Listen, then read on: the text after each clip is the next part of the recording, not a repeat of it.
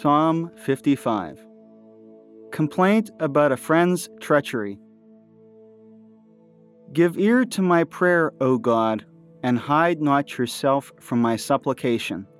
Attend to me and answer me. I am overcome by my trouble. I am distraught by the noise of the enemy, because of the oppression of the wicked. For they bring trouble upon me, and in anger they cherish enmity against me. My heart is in anguish within me. The terrors of death have fallen upon me. Fear and trembling come upon me, and horror overwhelms me. And I say, Oh, that I had wings like a dove! I would fly away and be at rest. Yes, I would wander afar.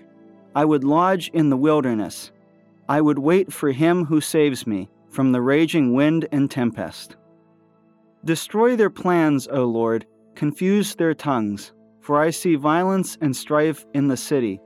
Day and night they go around it on its walls, and mischief and trouble are within it. Ruin is in its midst.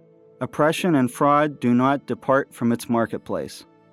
It is not an enemy who taunts me, then I could bear it. It is not an adversary who deals insolently with me, then I could hide from him. But it is you, my equal, my companion, my familiar friend. We used to hold sweet converse together. Within God's house we walked in fellowship. Let death come upon them let them go down to Sheol alive. Let them go away in terror into their graves. But I call upon God, and the Lord will save me. Evening and morning and at noon, I utter my complaint and moan, and he will hear my voice. He will deliver my soul in safety from the battle that I wage. For many are arrayed against me.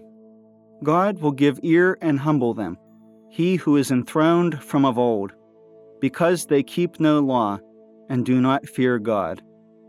My companion stretched out his hand against his friends. He violated his covenant. His speech was smoother than butter, yet war was in his heart. His words were softer than oil, yet they were drawn swords. Cast your burden on the Lord, and he will sustain you. He will never permit the righteous to be moved. But you, O God, will cast them down into the lowest pit.